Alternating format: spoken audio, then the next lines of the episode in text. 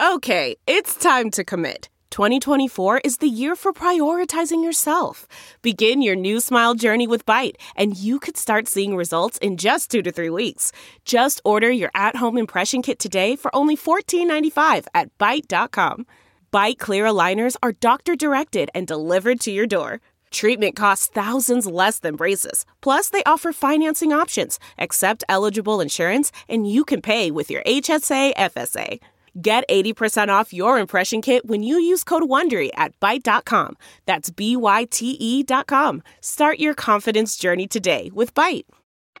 Hi there, it's Julia Louis Dreyfus. You may know me from my podcast called Wiser Than Me, where I talk to older women and get their wisdom from the front lines of life. I was amazed by how many people told me our show made them look forward to getting older, which is why I'm here to talk about season two of the show.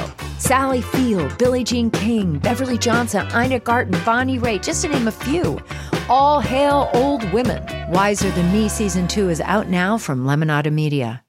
Oh my God, we have an exciting new client, Literati. Oh, It's the number one book club for kids. oh yeah. I had to do some, some digging to find people young enough, but my ex just had a baby. My nephews, three and seven years old. So we're- we sent it to both of them. We're going to get reviews. It is for ages zero to 12. Yeah. Right? And it, I, libraries, schools, bookstores are all closed. Yeah. Right? Literati has you covered with something truly re- unique. This subscription book club for kids was founded by two women to make it easy to find interesting books delivered right to your doorstep. No more scrolling online trying to find that perfect book for your child or to give as a gift. Each Literati box contains five books based on a theme with exclusive original art, personalized note to your child. What kid doesn't love receiving something in the mail? Home delivery, super important right now. And with their curated selection, only keep your favorites. Send the rest back for free for a limited time. Try it with Travis's nephews. Go to literati.com slash Stephanie for 25% off your first two orders. This is their best offer available anywhere. Go to literati.com slash Stephanie, 25% off your first two orders. That's literati.com slash Stephanie. Terms and conditions apply. By the way, I like when people who are blaming this whole epidemic on a lack of regulation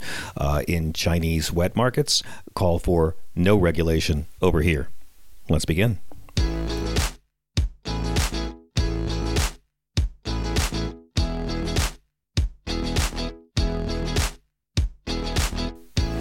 Welcome to the Sanity Cast. I am John Fugelsang. This is the helpful little podcast from Stephanie Miller's Sexy Liberal Podcast Network that's all about how to maintain your sanity at a time when the Christians have elected Caligula, when a reality TV show personality is not a leader, not a CEO, not a Christian, not anti war, not a patriot, not winning, not exonerated, not a stable genius, not a good negotiator, not a wartime president, not credible during a plague, not ever going to salvage his place in history, most likely not a billionaire, reveals that he's also not a freaking doctor. At this point, after in injecting disinfectants, I'm ready to have a PSA to warn all Trump supporters not to eat paste. It's a pleasure to be here. Yes, I am still wearing last night's pajamas all day, but I do change into clean pajamas before I fall asleep tonight because I'm modeling good behaviors for my child. Uh, this week, uh, the world has hit 3 million confirmed cases. The world has hit 200,000 deaths. The U.S. has hit 1 million cases. And at the time of this recording, the death toll in the United States has surpassed the death toll of Americans in the Vietnam War. Something else Donald Trump avoided. Um, b- before we begin, big happy birthday to uh, Melania Trump. Because, you know, really, after spreading a racist slur about Obama not being born here and plagiarizing Michelle Obama's speeches and working in America without a permit, uh, lying about your college degree and Einstein grant, and of course, bringing your parents over here through chain migration while your husband is promising to end chain migration, Melania, you have earned every piece of happiness you've got. And as far as Donald Trump, uh, Melania's night, Melania's birthday has made his worst nightmare come true. Uh, he is now married to a woman in her fifties.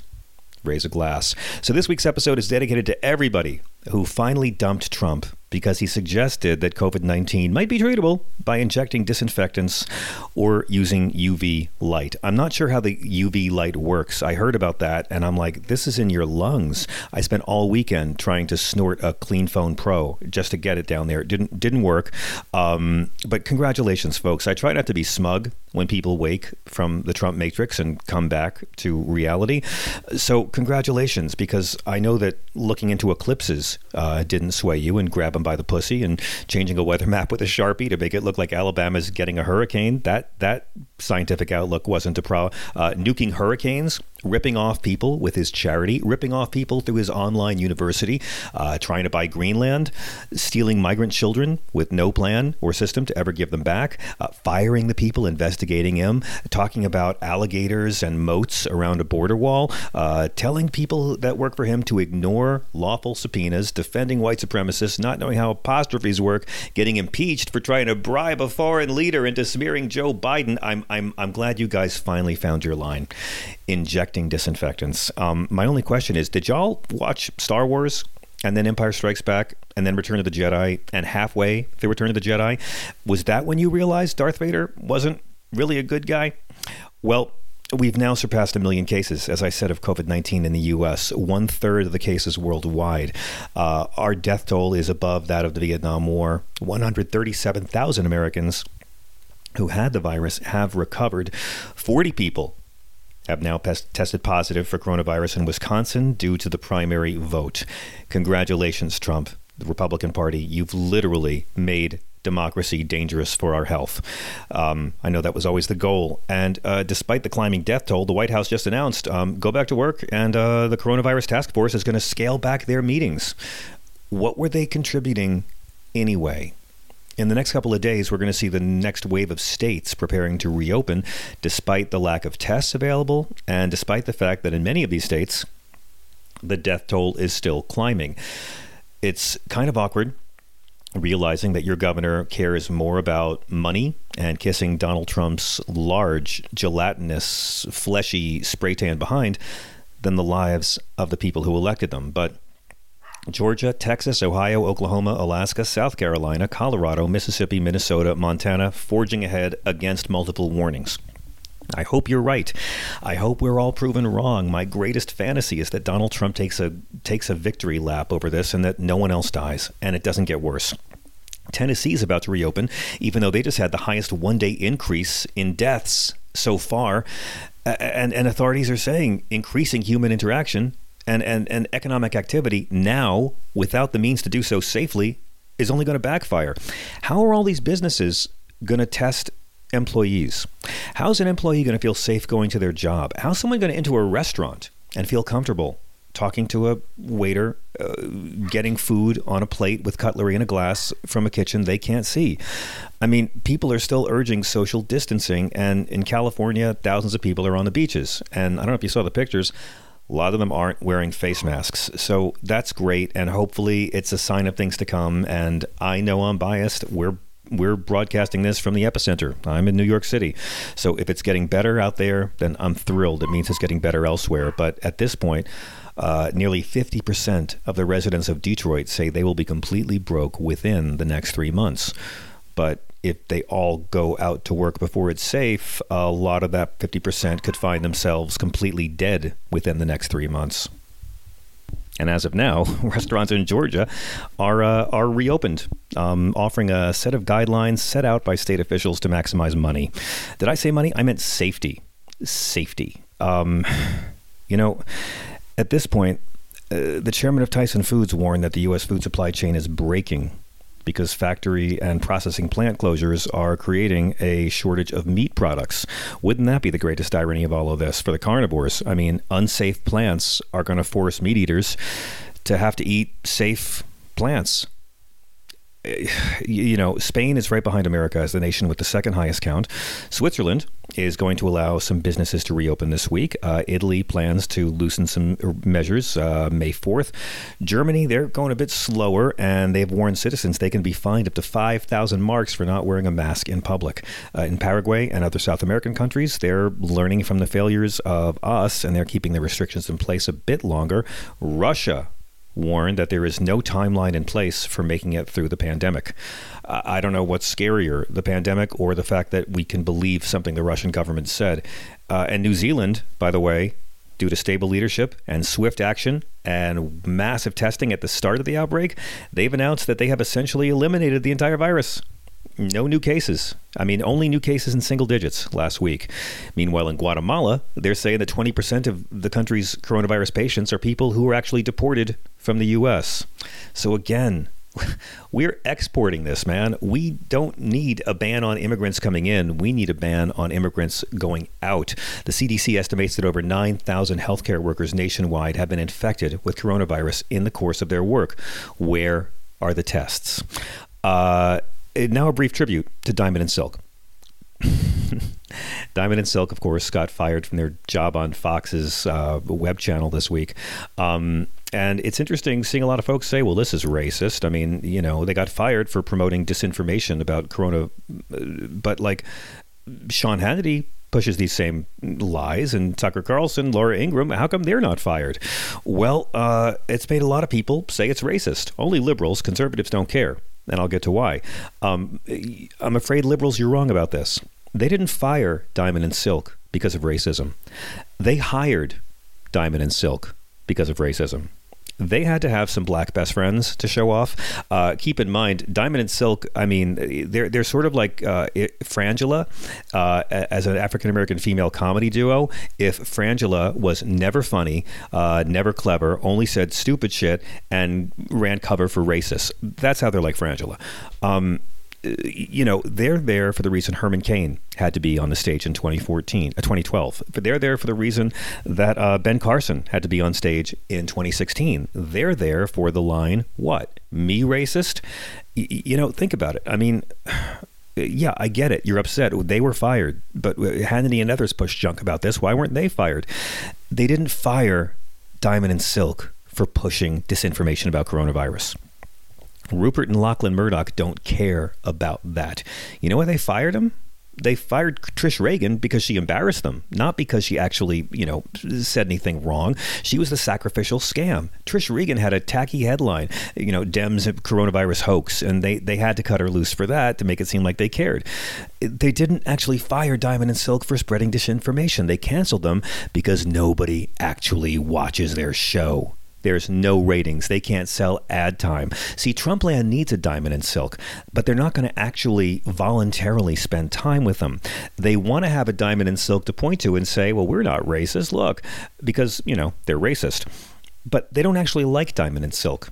They're not going to pay to see Diamond and Silk live. They don't have an act.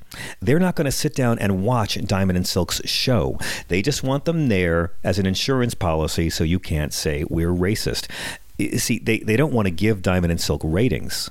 They want Diamond and Silk to give them cover. You think Diamond and Silk are shocked about this? You think maybe they're finally beginning to realize how deeply they've been used by a bunch of craven racist white people who pretended to like them and laughed at their jokes about Barack Obama? Uh, you, you think they're shocked? You think Herman Cain and Ben Carson were shocked when all those Republicans that loved him so much never actually came out to vote for them? Right? I mean, remember Ben Carson? But you all liked me so much at the debate. Why didn't any of you vote for me? Because they don't actually care about you. They care about what you represent. You make them look less sinister. Diamond and Silk were fired about spreading rumors for about COVID 19 officially, but Diamond and Silk are held to a higher standard than the U.S. president. And the Washington Post, by the way, just reported today or yesterday, as as the administration was discouraging mask use in the early critical phases of this outbreak, uh, a White House team was assigned to get thousands of masks for senior staff. They got to impeach this guy again. They got to impeach this guy again. They got to impeach him for everything. No more of this impeaching him for two counts. I still want him to be impeached for negligence for Puerto Rico. You know why? Because we're all Puerto Rico now. Harvard researchers and medical experts have said that unless we are testing over 500,000 people per day by May 1st, no state should reopen. Just so you know, we're testing about 100,000 to 150,000 people per day. Okay? And Trump brags about that, but we're, I think, number 42 per capita in testing. Uh, the fact is, testing 100,000 people a day means to test every single American when you're only doing 100,000 a day would take nine years. A recent study showed that there's been a 34% increase in the use of anxiety meds since the pandemic began, and that number might be lower than expected given the fact that millions of Americans lost their health insurance during this time. And for me, when I need to have some sustenance, I don't turn to anxiety meds or therapy or anything that's introspective that might help me understand why I repeat the same shitty behaviors. I turn to revoltingly fake Christians like Pat Robertson. And Pat Robertson is this week's Revoltingly Fake Christian of the Week. What did he do this time, Johnny, to earn that honor? I'm so glad you rhetorically asked. Pat Robertson just came out and claimed that abortion and same sex marriage are partly to blame for the coronavirus. Now, um, I've never met Pat. He married my mom's cousin in Virginia. We grew up, you know, right in his backyard. He did perform the service, uh, and one time, uh, I'll give him credit. His uh, university allowed me to use their TV insert studio when I was down in Virginia for the holidays uh, to do an appearance on MSNBC. So, um, full disclosure, uh, thank you, Pat. But he's 90 now he runs this Christian broadcasting network, and, and he said that uh, God will not end the coronavirus pandemic until people turn from their wicked ways. You confess your sins and forsake them, then he heals the land. It's not before, he said on the 700 Club. Now, what are these sins? Is it uh, grabbing women by the pussy? Is it voting to keep out uh, war refugees? Is it voting to make the rich richer or the poor poorer? Is it any number of things Donald Trump has done from Inauguration Day that are completely against the teachings of the religion Pat Robertson pretends he follows? No. It's abortion and same sex marriage, neither of which are prohibited by the Bible. I'm going to say that again because I think people need to know the Bible is not against abortion, it never prohibits abortion. In fact, in Numbers chapter 5, God gives Moses rather specific and kind of grisly abortion tips uh, for pregnant, unfaithful wives. Don't worry, MAGA guys, those women don't have a choice either. And the Bible is not against gay marriage. They'll try to say that Matthew 19 uh, is about uh, gay marriage when Jesus says male and female, he made them. Read the whole chapter. Uh, that's not Jesus coming out against gay marriage, it's Jesus coming out against straight divorce, which Trump has had three of. So they're ridiculous. Um, Pat Robertson came out again. Falwell did the same thing to say that this is happening. I mean, how is this not blasphemy? How is this not taking God's name in vain? How is this not libelous to say that 55,000, 58,000 Americans so far have died because um, we don't incarcerate women for terminating pregnancies and because we give gay taxpaying Americans the same right to love as heterosexual taxpaying Americans? I mean, that God is punishing us because of gay marriage? You know what I think? I don't think that the abortion and uh, gay marriage are you know why God's punishing us. I think Bible Belt unemployment and divorce rates and Bible Belt illiteracy and meth plagues, uh, Bible Belt violent crime and illegitimacy and incarceration. Oh, and uh, Bible Belt opioid crises uh, and uh, tornadoes are actually God's punishment for Pat Robertson. Flip it around on your right wing loved one sometime. Uh, here's a very interesting thing on race.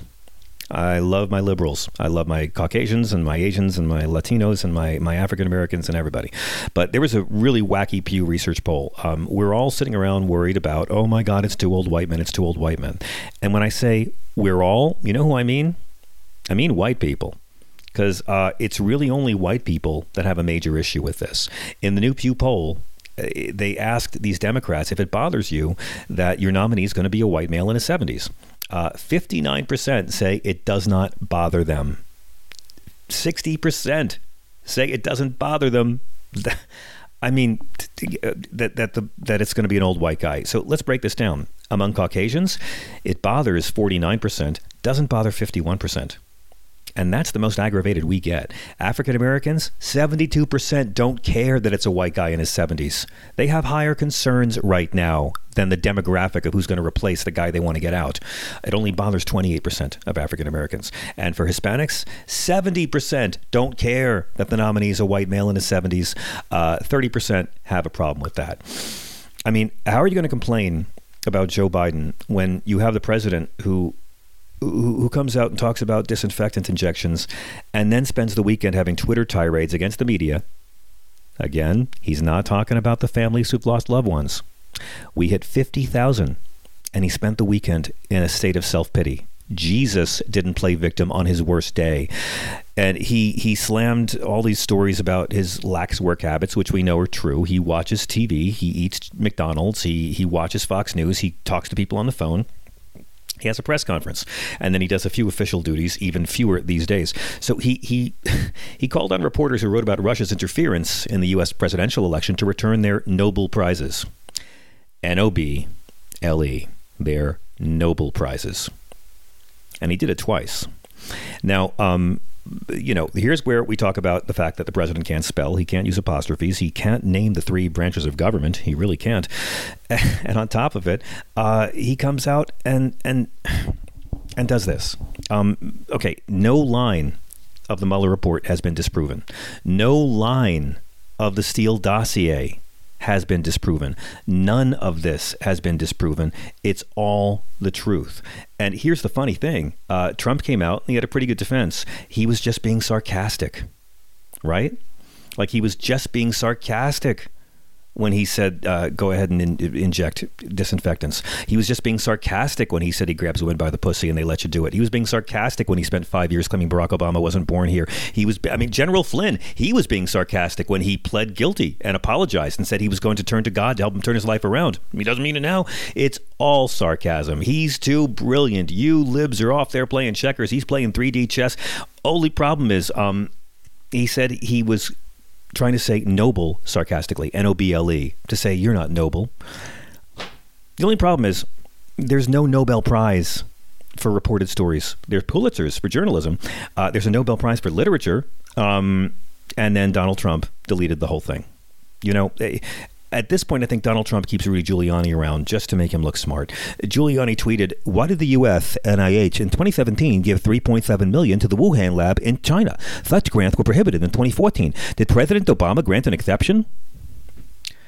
Friends, I dream of a life where I can drink as much as Rudy. I dream of a life where I can just sell access to foreign douchebags and make a living selling access to myself to pay my three alimonies.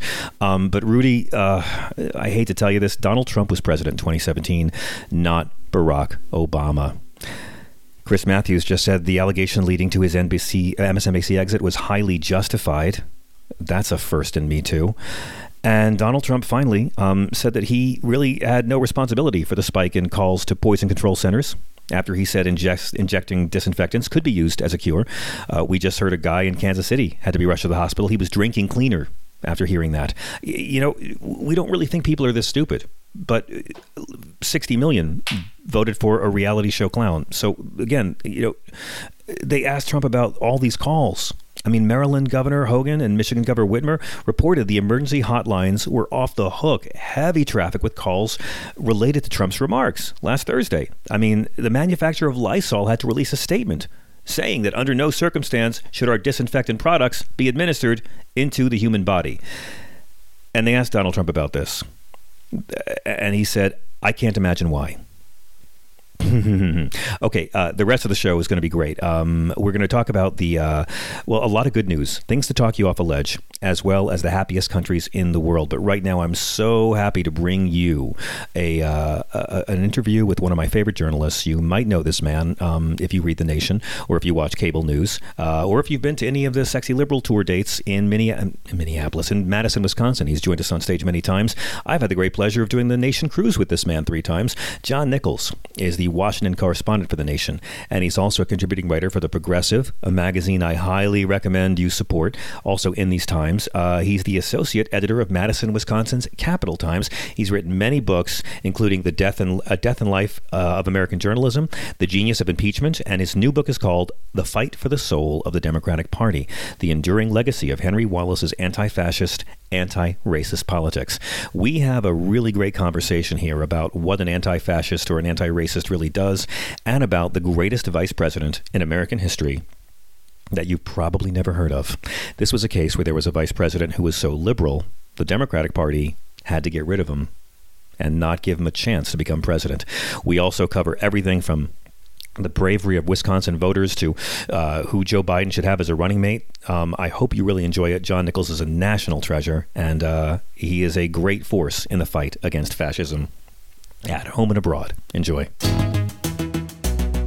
Oh my God, we have an exciting new client, Literati. Oh, It's the number one book club for kids. oh yeah. I had to do some digging to find people young enough, but my ex just had a baby. My nephews, three and seven years old. So we're- we sent it to both of them. We're going to get reviews. It is for ages zero to twelve. Yeah. Right. And it, I, libraries, schools, bookstores are all closed. Yeah. Right. Literati has you covered with something truly re- unique. This subscription book club for kids was founded by two women to make it easy to find interesting books delivered right to your doorstep. No more scrolling online trying to find that perfect book for your child or to give as a gift. Each Literati box contains five books based on a theme with exclusive original art, personalized note to your child. What kid doesn't love receiving something in the mail? Home delivery, super important right now. And with their curated selection, only keep your favorites. Send the rest back for free for a limited time. Try it with Travis's nephews. Go to literati.com slash Stephanie for 25% off your first two orders. This is their best offer available anywhere. Go to literati.com slash Stephanie, 25% off your first two orders. That's literati.com slash Stephanie. Terms and conditions apply. John Nichols, what a pleasure to finally have you on the Sanity Cast after all these radio and live appearances. Thank you so much for joining us. I feel saner already. Let me ask you before we get to the big stuff. Let's go for the really big stuff. How is your quarantine? How is your life? How are you managing this peculiar time?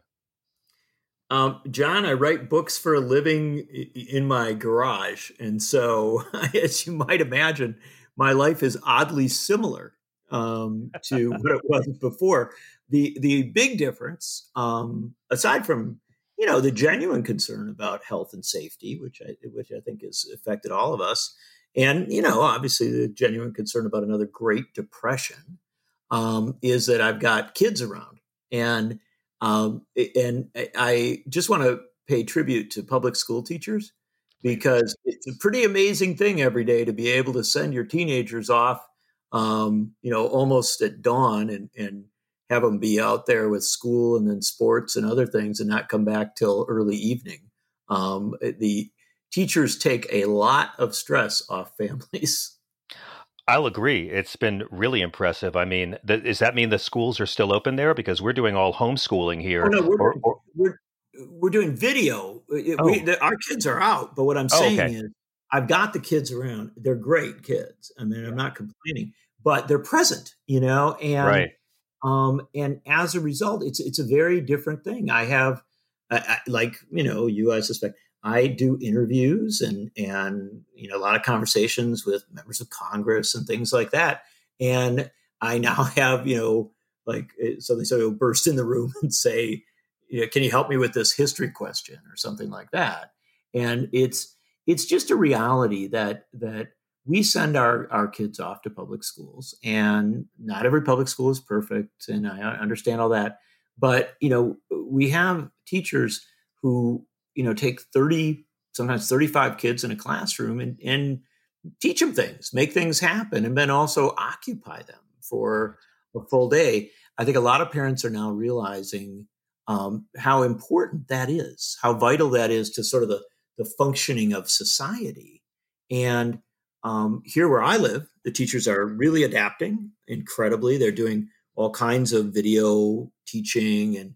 and my my daughters are working like crazy doing you know really doing a lot of schoolwork um, but it's different that's probably the biggest difference of the lockdown for me is yeah. to have um, you know my family fully present uh 24 7 which i love um, but also recognize you know that that's uh, that that does come with some interruptions along the way. Of course. I mean, we took a, it's been six weeks of homeschooling for me with an eight year old.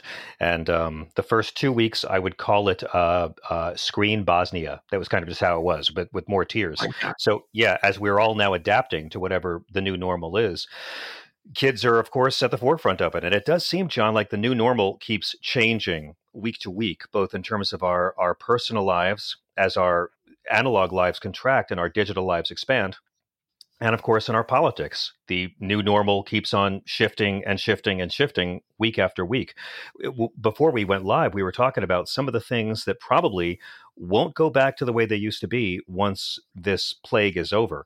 I mean, in terms of TV production and doing local news and cable news, I, I think that you know, uh, in many ways, um, sending cars to bring people to studios is over, and having a webcam with your putty colored wall and bookcase behind you is in.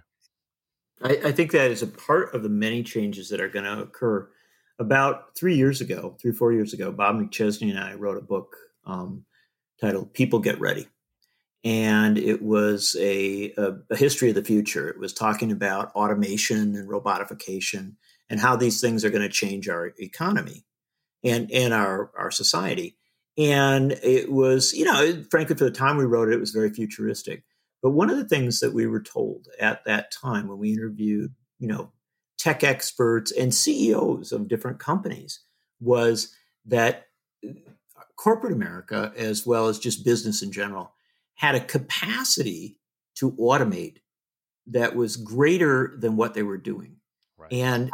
partially it was because they were afraid of implementation, complexities that might go with it. But also there was genuinely some concern about the radical societal shift. What if you, you know, really do eliminate a lot of jobs? What what happens next? And I think what coronavirus has done is sort of like, you know, rocketed us into that next stage. Now we have had the the dramatic societal shift. Um, we have had people, you know, lose a lot of jobs and probably lose some more.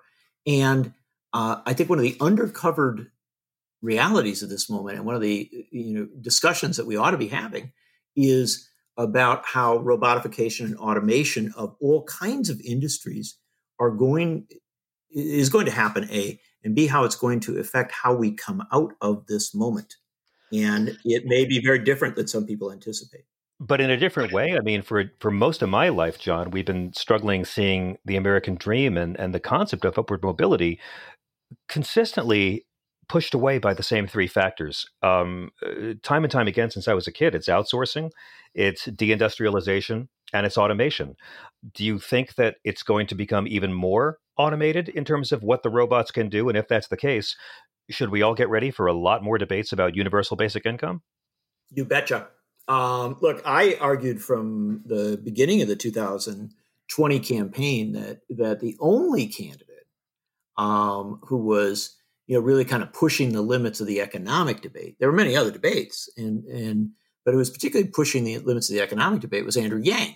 Now you right. could like right. him or dislike him. You could agree with him or disagree. And frankly, I interviewed him, was around him in a number of settings, and I had differences with him on on some of his thinking and some of his approaches.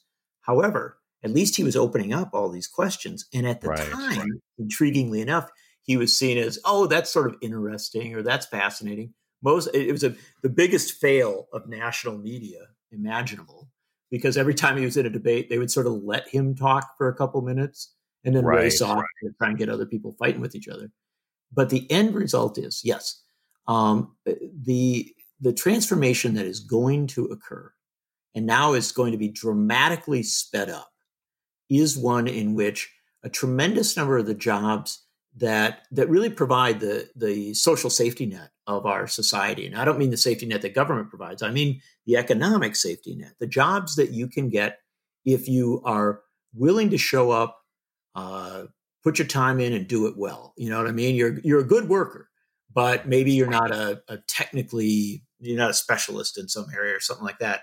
A lot of those jobs are going to be very threatened, um, and that includes, um, you know, we could just go on and on about it. They're in transportation, they're in uh, retail, they're in a lot of other areas. I'll give you one quick example. I live near the University of Wisconsin campus in Madison, Wisconsin. Uh, most students went home, but our international students largely stayed. Um, and so there's still a substantial number of students on campus. Um, the on the campus, they've been on the kind of cutting edge of some robotification. And I was going by the campus the other day at a stoplight, and there was a crosswalk, and I saw five very sophisticated small robots um, waiting at the stoplight across the street to go to the dorms and deliver food. Wow. And they were, these are one foot tall, kind of, it looks like a box with four wheels, basically, very, you know, modern uh, tech, tech materials. But fresh food or the food, whatever was in them, they had been programmed to go to a certain dorm room. And these robots, they they stop at the stoplight, they cross the street, they go to the dorm, they pre- they uh, they alert the door to open. They then go to the uh, elevator. They can go. You know what I mean? It's it's yeah. This is next stage stuff, brother. I know. It's happening now. It's happening right now. So, I mean, what does that look like? What does it look like when already we're in more of a, a, a, gig economy? We're not a manufacturing economy. We could still be if we had the will to employ Americans and recognize that, you know, widespread prosperity and middle class helps rich people too. But I, I don't see that happening. What are all these people, John, going to do with themselves all day? There's only going to be so many fast food jobs for college grads to apply for, uh, and, and not every one of these folks is going to be suited to try and sell stuff on Etsy. Well, and and what happens when um, the jobs that many many folks have taken because factories closed and warehouses automated, and so they became truck drivers. Uh, yeah, exactly. People. These are good jobs, and they're and they're. And they're, and they're heroes now. Oh, they're the frontline heroes, right? Um, and and you know, th- this is going to change because we are going to move to um, the driverless truck long before we move to the driverless car. That's true. And um, and so as we do this, this is this gets to the heart and soul of what our politics ought to be about. Um, and and yet it never is, and it's a it's a nightmare in, in this regard. Um, our politics ought to be about intelligent thinking as regards the future. You know, I mean, it, it's it, we should certainly be talking about how we handle the challenges of the moment, and in a moment, an emergency moment, we should be talking directly about them. But in a relatively sophisticated society, you ought to have the problems of the moment dealt with, right? You should have a national healthcare system. You should have planning for pandemics. You should have, uh, you know, the infrastructure for education that's affordable and functional. You should, you know, deal with housing and all these these things. Those are baseline things that you ought to be dealing with. Right. Then you ought to open up a discussion about what happens when we automate and what happens when we change. Now, I will tell you that there are members of Congress who do get this. And um, I've been having a number of conversations recently with Sherrod Brown, the senator from Ohio.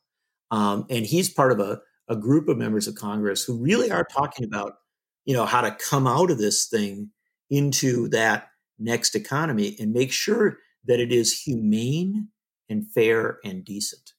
And those, I, I begin with those terms rather than all the you know the economic terms that people use because at the end of the day right. we've got to make people's lives functional and um, and the one thing that i will tell you and the, the one element of manufacturing is we may get an element some parts of, of manufacturing back because uh, there as Sherrod Brown said to me the other day i've got a big interview with him that i'll publish in the nation soon as he said the other day the biggest problem of trade policy was that we ceded planning to multinational corporations. Right. And what they planned to do was make a lot of money.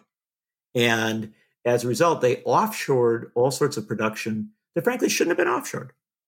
Of shouldn't course. have been sent to places. Yeah. So that we may get back, you know. Well, this is something I wrestle with for a long time because I think a smart Democrat would run for office saying, why did Donald Trump run saying that he would bring jobs back and then give a massive tax cut to all the companies that outsourced your job? I think a smart Democrat would say any company that outsources America's labor force, they don't have the right to call themselves an American company anymore. If your profits are in the Caymans and your workers are in Asia, uh, no, you will not still enjoy the same protections of the state as other companies that don't close up shop and are still employing Americans. Wouldn't that seem like a true populist message? Message? That would, that would seem like a very populist message. And let me let me just add a footnote to to your thinking there. Okay, um, when they did that big tax cut for for all these companies, they also did something else. They created a a tax break for um, equipment for you know, retrofitting factories for improving factories which sounded great, right? You know, it sounds like, oh, good. They're going to, you know, if you bring in new equipment, if you modernize your facility, um, that means you're going to stay in America. That means that you're going to continue to have production there. So, okay, that's why you're getting this taxing. Here's the problem: um, the they can use that tax break to to robotic to do robotification to automate their plants. Of course, yeah. And so we are actually possibly going to fund, uh, unless we revisit some of this stuff, we're actually going to fund, in some cases, a speed up of automation. You know, I was thinking about this, John, because you you at uh, early April sat down with Senator Bernie Sanders, um, who I know you've interviewed many, many times, and I've enjoyed your interviews over the years. You you asked him a question that I want to turn around and ask you, about what we're experiencing in the pandemic and with home quarantine, house arrest. You you asked Bernie, does this moment vindicate some of what you were talking about over the years that was called radical? Let me push that question to you. Does what we're seeing now the lack of preparation, the poor response, and the lack of infrastructure in many cases to care for people, does it vindicate a lot of what liberals have been talking about for a long time? It vindicates a lot of what liberals have been talking about because liberals have argued for humane responses, right? And when I say humane, I don't mean nice. I mean responses based on human needs, on the, the circumstance of the great mass of people. And, and so that's always to the good. That's always beneficial. But, but when you get into emergency situations, you realize it's also necessary. So it does vindicate that. But I would go a step further, John, and say it vindicates radical thinking. And you know, the, the term radical is very misunderstood in American parlance. It's it tends to be seen as uh, you know something that's dangerous or threatening or extreme. Truly, the, the term radical refers to somebody who thinks outside the box, who who kind of asks the next question and and sort of presses for a consideration of alternative analyses and alternative approaches. And uh, we've had people who do this, and we our media, by and large, tends to laugh at them or dismiss them or you know push them to the side. I, will go to the, one of the simplest models of this, and I don't think, frankly, that Hillary Clinton was a particularly radical thinker. And no, yet, she was not. She was no, but when she was preparing to run in 2015, when she was getting her presidential bid ready, um, she actually put out some pretty sophisticated statements on the gig economy and on the transformation of the economy and on automation and some of these issues we're talking about. She was ridiculed for that by, of all people, Jeb Bush and Marco Rubio. Mm-hmm. And they, they actually made fun of her for saying, oh, you're talking about robots and stuff like this. And the weird part is our media picked up on that, and, and many media outlets, you know, like treated Marco Rubio's ridicule of Hillary Clinton's attempt to look at, a, at some serious economic issues more seriously than the attempt to look at the economic issues. Really and true. so I just think we have a situation in America where uh, too much of our media, uh, and I'm a part of it, you know, I'm part of media for sure, but too much of our media literally um, dumbs down the conversation at precisely the point it ought to be smartening it up. Oh, always. Yeah. So maybe we're in a point where, because of the crisis and because of the challenges, um, if we're lucky, uh, some people might actually recognize that they just have to think a little bigger. They have to push the limits out, and that does it is going to vindicate a lot of radical thinking because we're going to need a social welfare state coming out of this, I think, and we are also going to need a lot of planning uh, as regards how we organize not just our public health but also an economy. Um, John, I couldn't agree more. I keep hoping that it's not always going to take a global crisis and FDR sized majorities to bring about needed reforms in this country. But, you know, your, your new book is The Fight for the Soul of the Democratic Party. And this is an issue you've talked about and written about uh, for a very long time.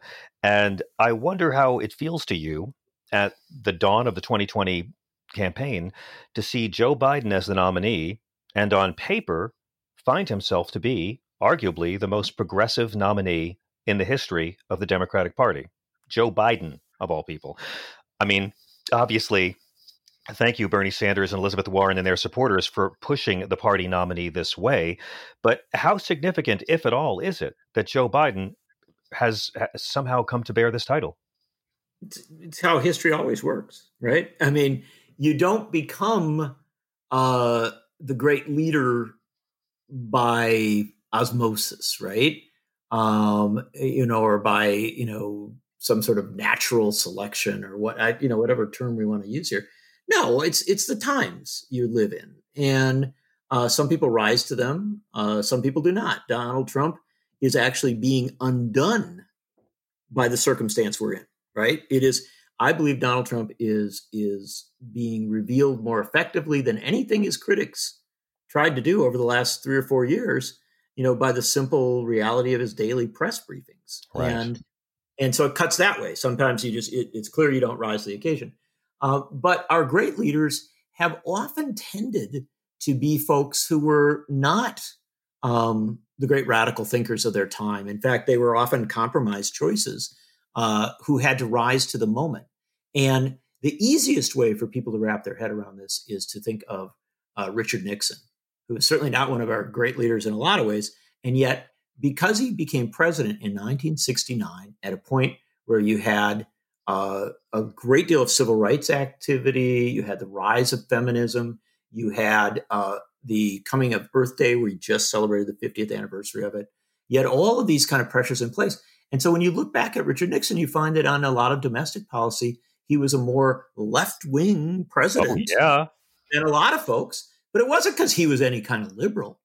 It was because the times demanded so much more that he actually, you know, bent to the reality. It's really and, true. Yeah. And this is true with Democrats too. Lyndon Johnson wasn't exactly the greatest, you know, thing since sliced bread. Uh, but he came into office after the Kennedy assassination in the midst of the civil rights era uh, at, a, at a, just a, a, very intense moment. And he did some pretty amazing things in 1964, 1965, 1966. Then he went off the rails into Vietnam. And that's really what the book that's what the book is about. The book essentially argues that um, there's been a tension in the Democratic Party since the end of World War II, and that is how to win the peace. And um, World War II proved that the United States could come together and defeat fascism.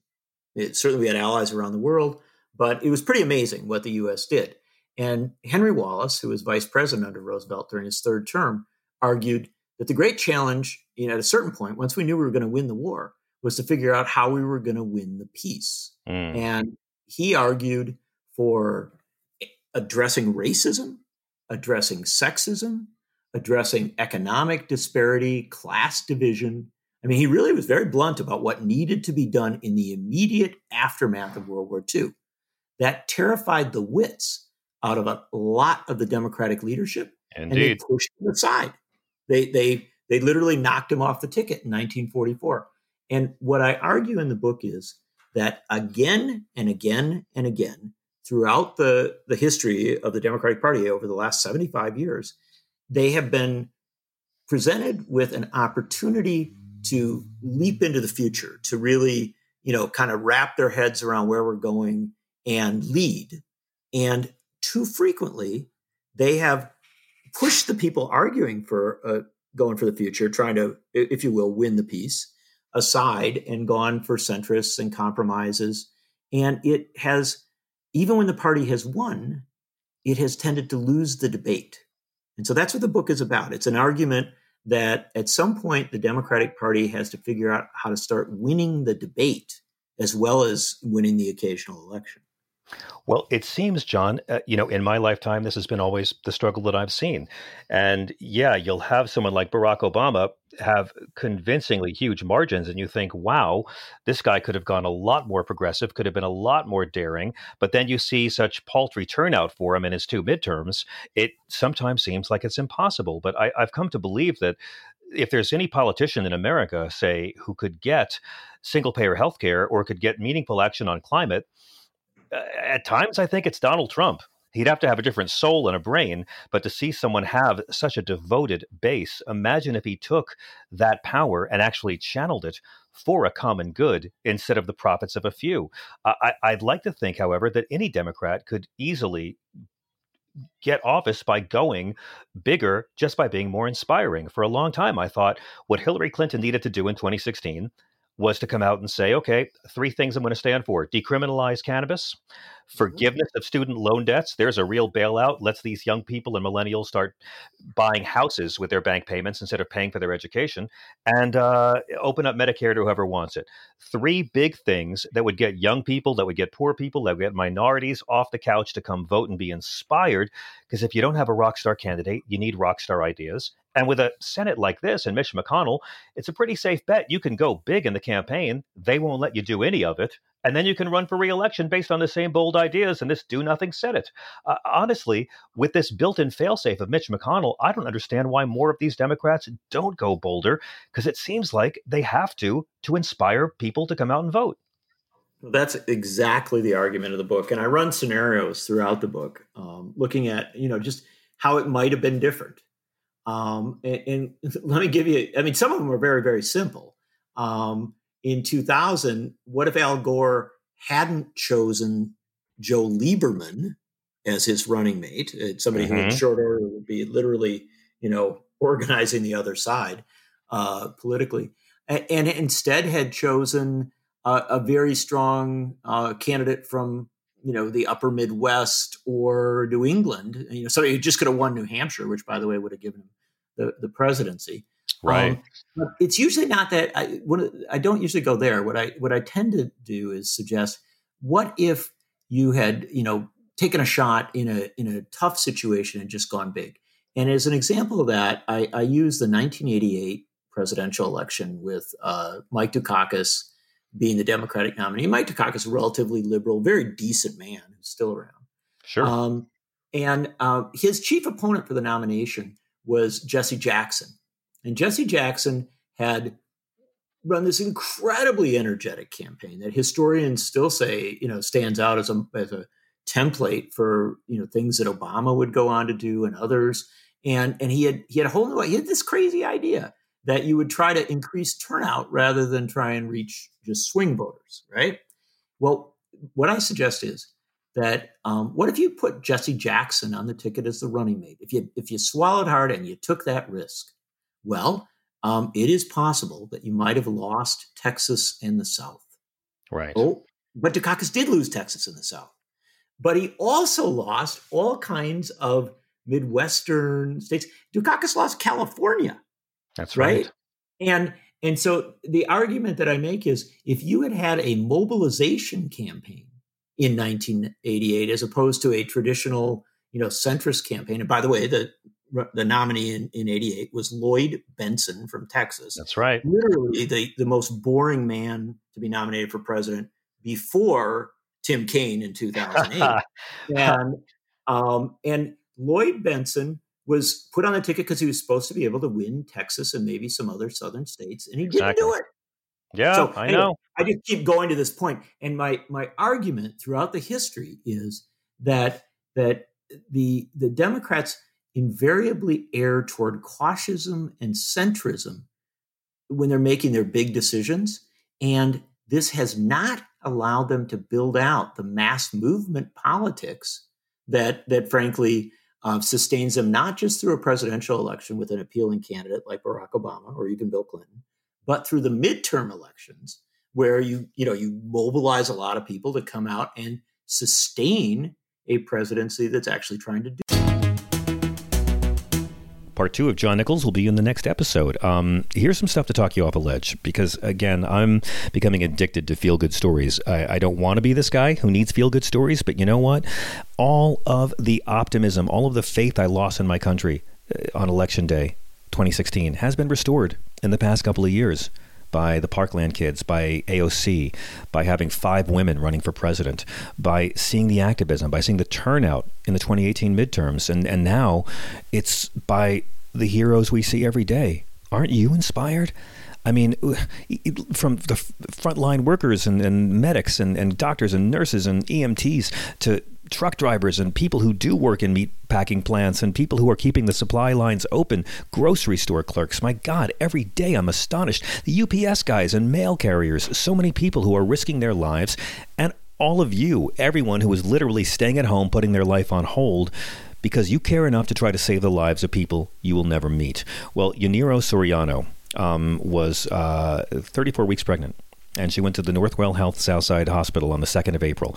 She couldn't breathe and she had contractions. She was about to give birth, and she tested positive for COVID 19, and her oxygen levels kept on going down and going down. So the team at the hospital decided to put her in a medically induced coma, got her on a ventilator, and they did an emergency C section. And the baby was born the next day. He tested negative, and they kept her on the ventilator and chest tubes for 11 days.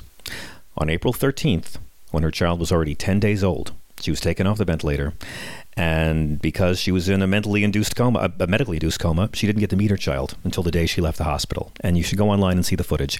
Healthcare workers lined the hall at Northwell Southside Hospital cheering for her.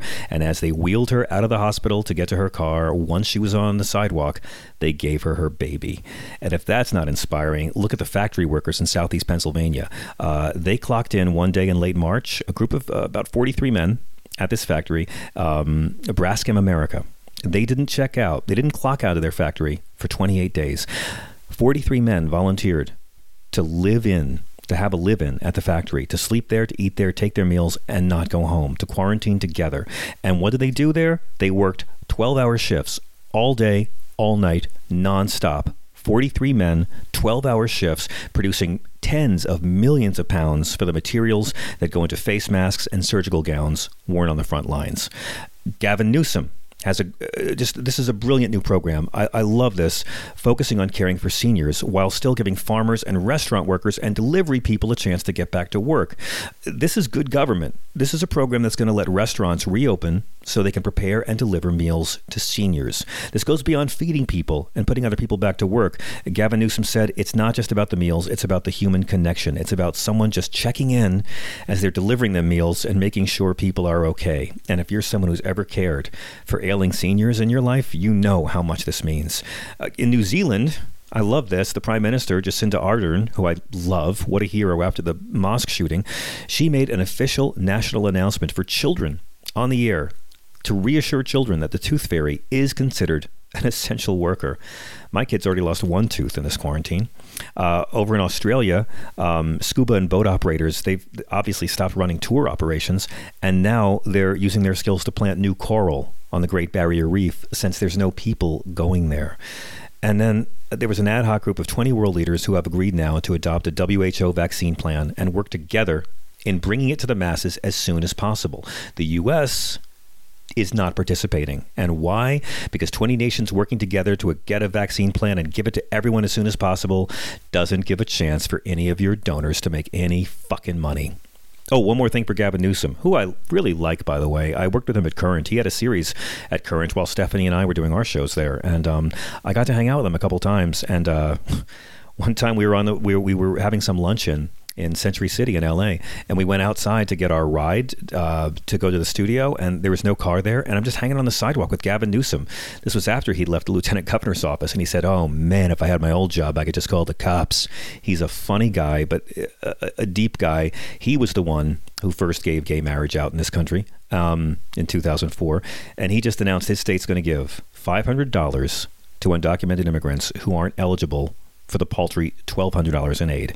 Now, I know it's not a lot, but it's significant. California has 2 million undocumented immigrants. They're going to give them $500 apiece to help them get through this time. Uh, they make up 10% of the state's workforce, and undocumented workers paid 2.5 billion in state and local taxes last year. This is supremely patriotic and Christian. If anyone you know uses the term illegals, you can call them out for their revoltingly fake Christianity. If there's ever been a time that has proven that undocumented workers are essential, that undocumented workers are propping up our economy, and that undocumented workers deserve health care. Because when undocumented people who have no health insurance get sick, you know what they do? They go to work. They have to. There's no protection. And maybe it takes a plague for us to realize that something that hurts some of us hurts all of us. And if we don't protect the people at the margins, the people at the top, pff, shucks, they're going to be food one day. And here's here's one more good news story that just made me so happy.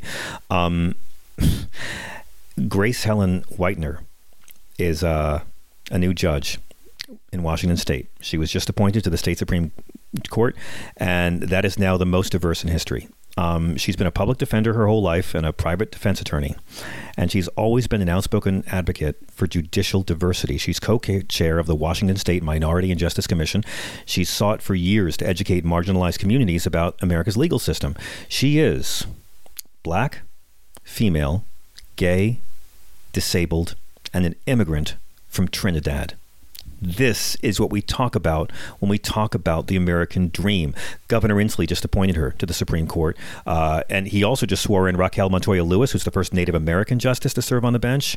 This is clearly a counterpoint to Donald Trump's federal Supreme Court, which gets more male, pale, and stale with each passing moment.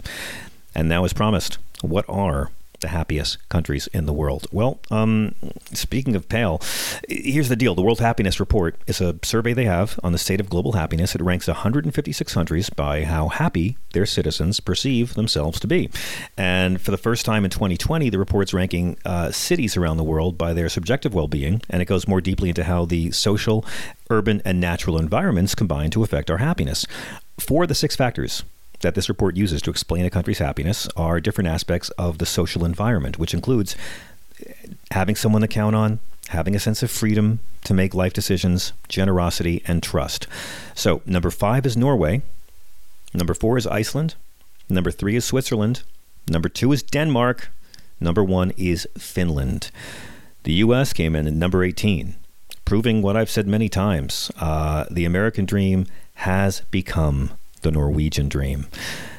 So here's one last thing. Um, you, you got to take a look at how, you know, Donald Trump reveals his avarice, his dishonesty, his deep insecurity.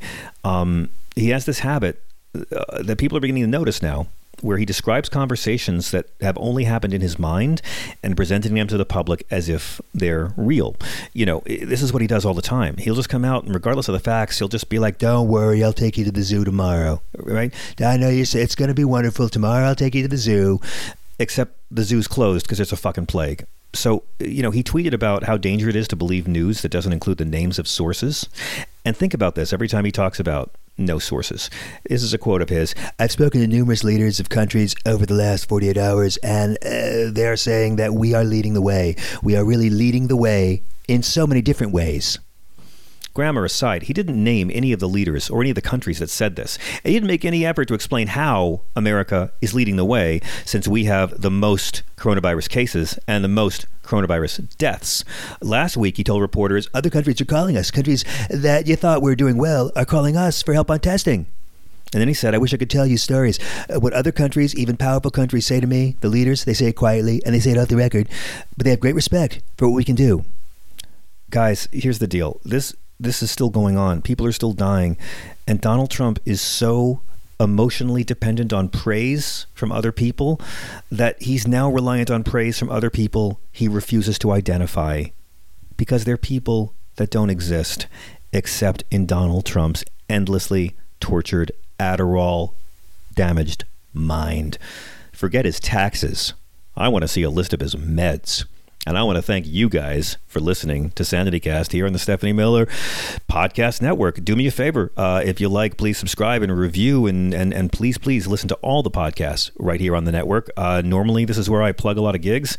I don't have any gigs to plug. We're hoping, we're hoping that we're able to do some dates in some states that are safe. Believe me, no one, no one wants to come out and get back and return to business more than uh, the sexy liberals. The only problem is Shit, we're cursed with that birth defect known as empathy, and we're all willing to wait to make our money and have our fun until we know it's safe for people we'll never even meet. That's the difference between right wingers and left wingers, folks. It's empathy versus selfishness. This country's entire history has been a struggle between two ideologies. Either we're all in this together, or we want what we want when we want it. Thank you for being all in this together with the rest of us who are thinking, who are feeling, who have empathy, and who know how to spell your. I'm John Fugelsang.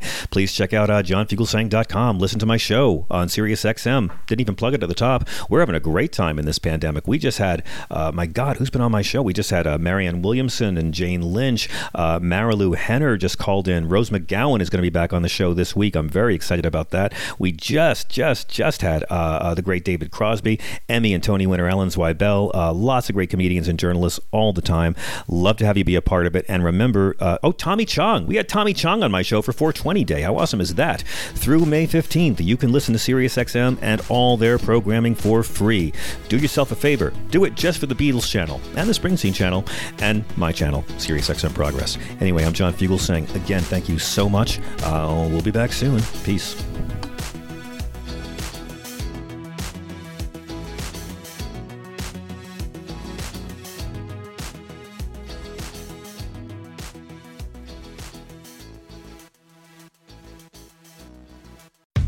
How powerful is Cox Internet? Powerful enough to let your band members in Vegas, Phoenix, and Rhode Island jam like you're all in the same garage. Get gig speeds powered by fiber from Cox. It's internet built for tomorrow, today. Cox, always building better. Download speeds up to 1 gigabit per second. Cox internet is connected to the premises via coaxial connection. Speeds vary and are not guaranteed. Cox terms and other restrictions may apply.